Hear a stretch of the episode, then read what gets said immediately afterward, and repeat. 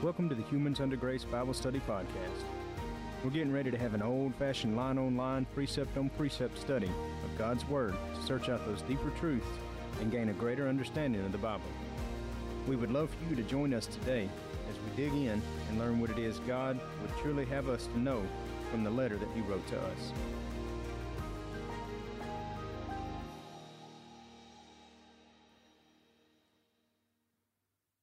Hello and welcome into the study today. We're very glad to have you. We're going to be picking it up again in the book of Revelation, chapter 16 and verse 17. Now, in our last study, we worked through the first six vials of this book. And I know I've said it a lot, but at the sixth vial, the sixth trump and the sixth seal, that's all the appearance of the Antichrist. God really wants you to understand that he comes before the true Christ. That's why his number is 666. For God, he just laid it right out there and said, You look at each appearance here, each time that the sixth of one of these comes about, it's when Satan shows up in this world where we can see him and that hour of temptation begins. Now, as we pick it up in the 17th verse, we're going to be getting into the seventh vial. So we'll go ahead and get right on into that. We ask for clarity and understanding from our Father in Jesus' name. And verse 17 reads And the seventh angel poured out his vial into the air, and there came a great voice out of the temple of heaven from the throne, saying, It is done. This flesh age is done at that point. There's no more flesh. That's the seventh trump. That's when Christ steps his foot back on earth, on Mount Zion, and there is a way split straight from it to the temple, and all flesh is done away with. We're then in our spiritual body. That's when it comes to pass, 1 Thessalonians chapter 4, verse 16, that we are, if you read the verse properly translated, that we are uh, transitioned into our spirit in the multitudes at that point. Now, verse 18 and there were voices and thunders and lightnings, and it was a great earthquake, such as what was not since men were upon the earth, so mighty an earthquake and so great. Now, such as was not since men were upon the earth, such as was not in this flesh age. It's another katabole, if you will, that overthrow that caused the earth to be void and without form. But this time, it's going to be shaken and it's going to return to that paradise that it came from.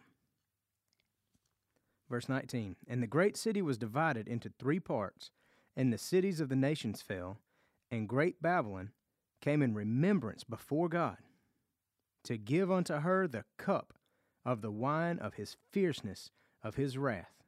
You see, God don't forget anything. He don't ever forget his promises. He knows what's going to happen. Now, this cup right here in this verse, let's go to Matthew chapter 26, verse 39. Now, this is when Christ is in the Garden of Gethsemane and he's praying. And you know, many people stumble over this prayer because, verse 39, and he went a little farther and fell on his face and prayed, saying, O my Father, if it were possible, let this cup pass from me. Nevertheless, not as I will, but as thou wilt. Many people get confused in this verse or stumble on this verse because they say, well, he was having a flesh moment and it was a moment of weakness and he knew the pain and agony that was going to come with the crucifixion. So he was trying to figure out another way to bring salvation. That's not the cup. The crucifixion is not the cup he's praying of here if you'll remember, Christ was his name was Emmanuel. Isaiah chapter 14, a virgin shall conceive and bear a child, and ye shall name him Emmanuel. That means God with us, God in the flesh. And his mission while in the flesh was to bring about salvation. He knew that he would be the one and for all time sacrifice in the flesh. His flesh had to be pierced bringing about the first prophecy in the Bible, Genesis chapter 3, verse 15, that his heel would be bruised so that he could come back and crush Satan's head. So, what cup is he talking about? Let's move over to Jeremiah chapter 25, verse 15. Jeremiah 25 and verse 15. Where'd I go here? Here we go. Verse 15 reads, For thus saith the Lord of the Lord God of Israel unto me, Take the wine cup of this fury at my hand, and cause all nations to whom I send thee to drink it. Now, in Revelation, Babylon is known as that great city of confusion. And it's not just one little spot, but when the whole world is confused and engulfed in the lies of Satan, then it is also symbolic of that entire world right there that have become the apostates, those that have become Satan worshippers. Verse 16 And they shall drink and be moved and be mad because of the sword that I will send among them. Then took I this cup at the Lord's hand, and made all nations to drink unto whom the Lord had sent me. It's this cup of furious uh, of fury that he's going to pour out. And the reason that Christ was asking, is there another way that we can go about this? Is because it's going to be poured out on his children. And he don't want to have to pour that wrath out. He don't want to see his children harmed. You know, it's just like in discipline in one of our children. You don't want to. But in order that they grow up with the respect and with the knowing how to act and everything, the discipline, you have to. It's tough love. That's why God would say he chastens those that he loves because he cares. Now, back here in Revelations, chapter, I mean, uh, verse 20. And every island has fled away, and the mountains were not found. And there fell upon men a great hail out of heaven, every stone about the weight of a talent, that being 120 to 180 pounds. And men blasphemed God because of the plague of hail, for the plague therefore thereof was exceeding great. Now this this plague is also I guess you could say hinted at in Zechariah chapter 14 when the seventh seal comes about. Let's move over there. Zechariah, second to last book of the Old Testament, right before Malachi.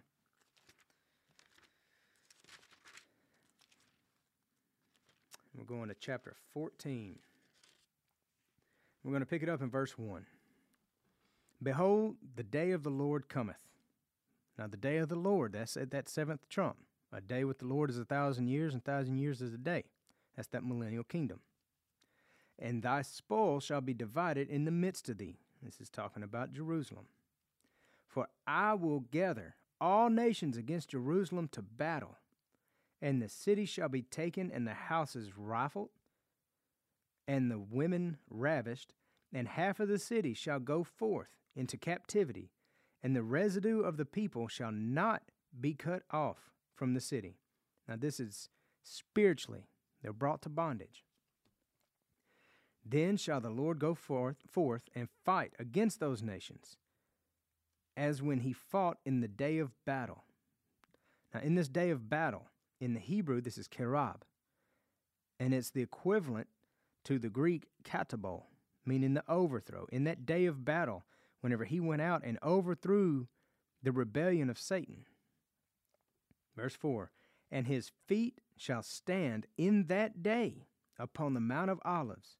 You wonder where Christ is coming back to? The Mount of Olives, which is before Jerusalem on the east, and the Mount of Olives shall cleave in the midst thereof, toward the east and toward the west, and there shall be a very great valley. And half of the mountain shall remove toward the north, and half of it toward the south. Now, this is that way that's made. Whenever he steps foot down, it's going to clear a path so that he can r- walk right to the east gate of the temple and walk right in and take what is rightfully his. Verse 5 And ye shall flee to the valley of the mountains, for the valley of the mountains shall reach unto Azal. Ye shall, yea, ye shall flee like as ye fled from before the earthquake in the days of Uzziah, king of Judah. Now, that earthquake's mentioned in Amos chapter 1, verse 1. And the Lord my God shall come, and all the saints with thee. And it shall come to pass in that day, again, the Lord's day, that the light shall be clear, that the light shall not be clear nor dark, but it shall be one day which shall be known for the Lord, not day nor night, but it shall come to pass that at evening time it shall be light. And why is that? It's because Christ is going to be here, and that Shekinah glory is going to be shining, and Christ will be that light for the thousand years. That's why it says in Matthew that the sun will be darkened and the moon will not give its light, and the stars will fall. That's because His light is so much greater than the luminaries that are in the sky right now that we won't even see them. Verse 8 And it shall be in that day that living waters shall go out from Jerusalem, half of them toward the former sea, and half of them toward the hinder sea. In summer and in winter shall it be. So, what it's saying there, in summer and winter shall it be, it's not going to dry up in the summer, and it's not going to freeze in the winter. These living waters will always be flowing. And the Lord shall be the king over all the earth. In that day shall there be one Lord, and his name one. Now, you might think, well, we have only one God right now. Yes, we do have one God. But how many different little idols do people worship now? In that day, all focus will be on Him and not on all the other little stuff and all the little pretend gods and the stones that are whittled out to be worshiped and idols and all this other stuff. Verse 10 And all the land shall be turned as a plain from Geba to Rimmon, Rimmon, south of Jerusalem, and it shall be lifted up and inhabited in her place from Benjamin's gate unto the place of the first gate, unto the corner gate, and from the tower of Hananeel unto the king's winepress. That's from north to south, east to west, all around. It's just it's going to be a plain. And men shall dwell in it, and there shall be no more utter destruction, but Jerusalem shall be safely inhabited. He said, This is when God and his children are taken over. Everything's going to be peaceful, true peace, not the false peace, but true peace. Verse 12 And this shall be the plague wherewith the Lord will smite all the people that have fought against Jerusalem, this being those apostates. And matter of fact, this has to do with the flesh at the seventh trump right here. This is what I wanted to get to with that plague of hail. What happens at the seventh trump? Their flesh shall com- consume away while they stand upon their feet, and their eyes shall consume away in their holes, and their tongue shall consume away in their mouth. Why is that? The flesh goes away. We don't need it anymore. As Paul explains in 1 Corinthians chapter 15, starting about verse 35, you have two bodies. You have a, a flesh body or an earthly body, and you have a spiritual body. And it's those spiritual bodies that we will be living in for the eternity. And we get rid of these flesh bodies in that day. When the seventh trump sounds, at that point, we are no longer in the flesh. All right. Let's get back over to Revelation chapter 17, verse 1. Now, one thing about chapter 17, as we read through the first part of this, it's another vision, but in the second part of this chapter, God translates it for us. So let's go ahead and get into it. Verse 1 And there came one of the seven angels which had the seven vials, and talked with me, saying unto me, Come hither. I will show unto thee the judgment of the great whore that sitteth upon many waters. Verse 2 With whom the kings of the earth have committed fornication, and the inhabitants of the earth have been made drunk with the wine of her fornication. Now, we obviously know that this is that false doctrine, that one that follows the Antichrist, and all these kings of the earth and all these fornicators that followed her. They're in the bind. That's the apostates. That's the the the ones that worship the Antichrist.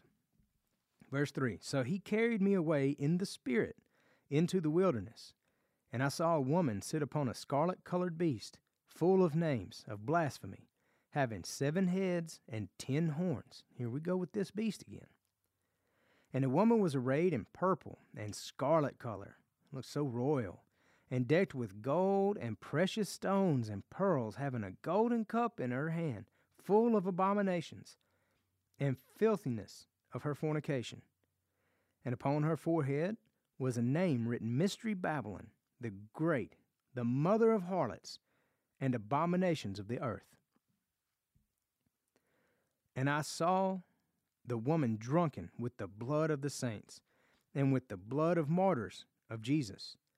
And when I saw her, I wondered with great admiration. I just couldn't believe that somebody would be that bent on going against God, going against Christ. And the angel said unto me, Wherefore didst thou marvel? I will tell thee the mystery of the woman and of the beast that carrieth her, which hath the seven heads and ten horns. Now, here's the translation for us. The beast that thou sawest was, and is not, and shall ascend out of the bottomless pit, and go into perdition. Now, we know who the son of perdition is it's Satan. And they that dwell on the earth shall wonder, whose names were not written in the book of life from the foundation of the world. When they behold the beast that was and is not and yet is. Now, we've gone over that, that that means those who didn't stand for God in the first age, they they will marvel at this. But those who stood for God, those elect, they'll find no marvel in this because the seals are in their forehead. We've covered these seals in here. And we'll know that it's not right. And so there won't be any temptation of marvel from it to us. We, there, there's, there's nothing we'll get out of that. Verse 9 And here is the mind which hath wisdom. That's kind of saying, perk up now, listen to this. The seven heads are seven mountains on which the woman sitteth. Now, these seven mountains, think about that. It's seven places of earth, okay? The seven continents. And there are seven kings. Five are fallen, and one is, and the other is not yet come. And when he cometh, he must continue a short space. That means there's these systems, and there's a system set up right now in the world. But then this next system to come is going to be that one world beast system and it will only be here five months, according to chapter 9 of this book. Verse 11 And the beast that was and is not, even he is the eighth, and is of the seven, and goeth into perdition. So he's here, he's running it. And he comes in, basically shows himself to be running it in the second half of that hour of temptation. That the the two and a half months, if you want to divide the five, and then he's showing himself at that point that he is God. But he still has that beast system that he's keeping keeping alive. Remember from the deadly wound. But it says right there of the seven, and goeth into perdition. So we know again that that is Satan. Verse 12 and the ten horns which thou sawest are ten kings, which have received no kingdom as yet. They're not kings right now, but they're coming with Satan. But receive power as kings one hour with the beast, that hour of temptation. That's his ten kings that he brings with him that help him to set up that beast system. These have one mind and shall give their power and strength unto the beast. They're very organized. They know exactly what step to take, when they need to take it, because they're all together in this thing. Verse 14 These shall make war with the Lamb, and the Lamb shall overcome them. There's no question about it. The Lamb shall overcome them. For he is Lord of lords and King of kings, and they that are with him are called and chosen and faithful. That's very important right there. They're called, they're chosen, but what else are they? They're faithful. They know for a fact that he shall overcome. There's no question. Verse 15 And he saith unto me, The waters which thou sawest, where the horse sitteth, are peoples and multitudes and nations and tongues. So, this idolatrous whore, this fornicator, this one that takes all the different false religions of the world, is sitting with the people. Does that mean it means that doctrine is being scattered in all the world? That wine that she's drunken with, these false religions, is being poured out and believed throughout all the world. Verse 16 And the ten horns which thou sawest upon the beast, these shall hate the whore, and shall make her desolate and naked, and shall eat her flesh and burn her with fire. You see, Satan and his group don't want a whole lot of different religions. Satan wants to be worshiped.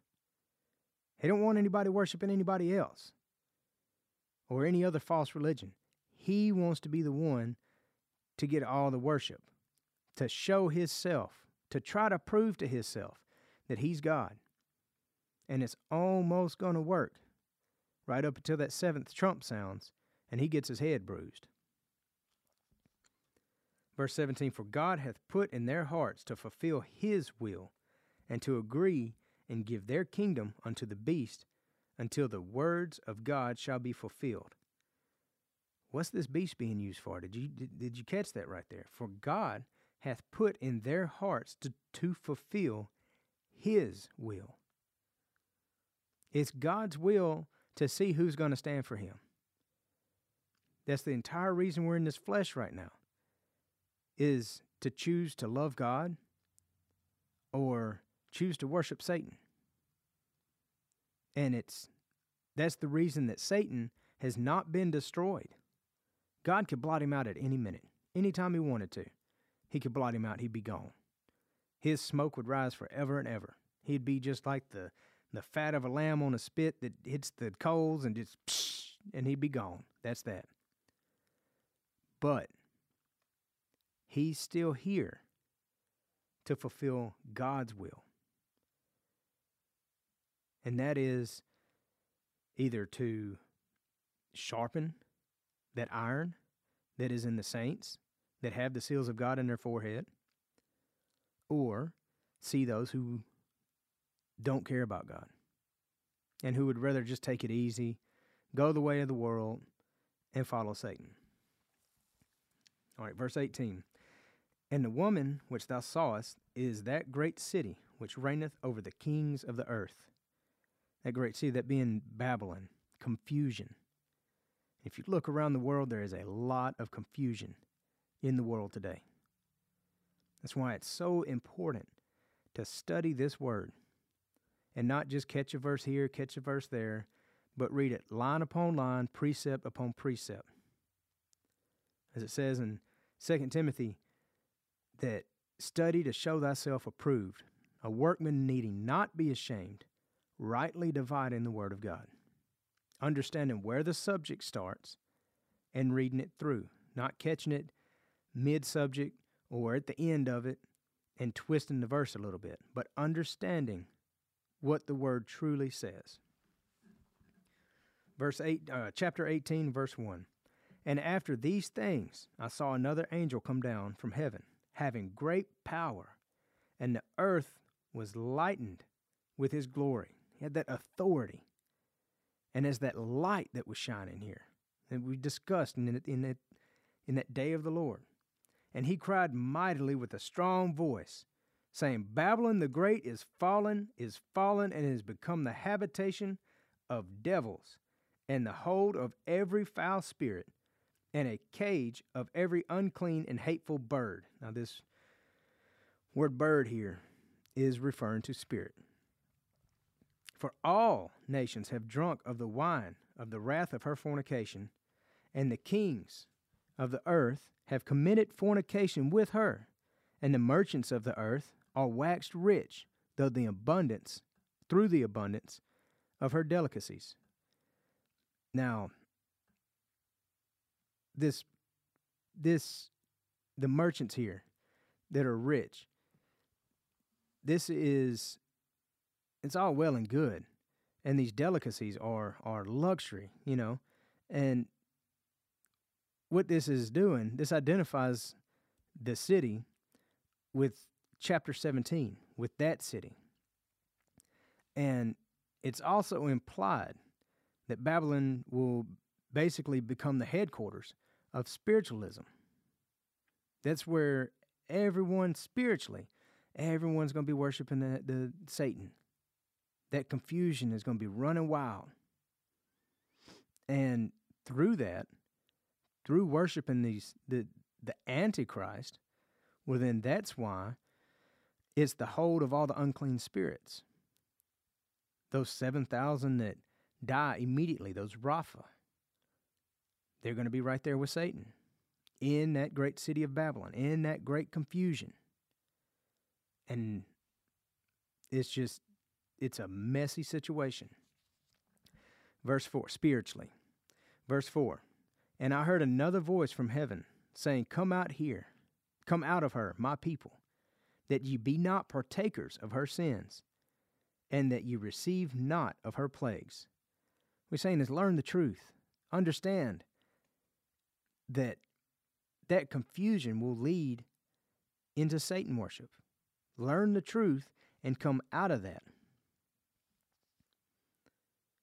Verse 5 For her sins have reached unto heaven, and God hath remembered her, her iniquities.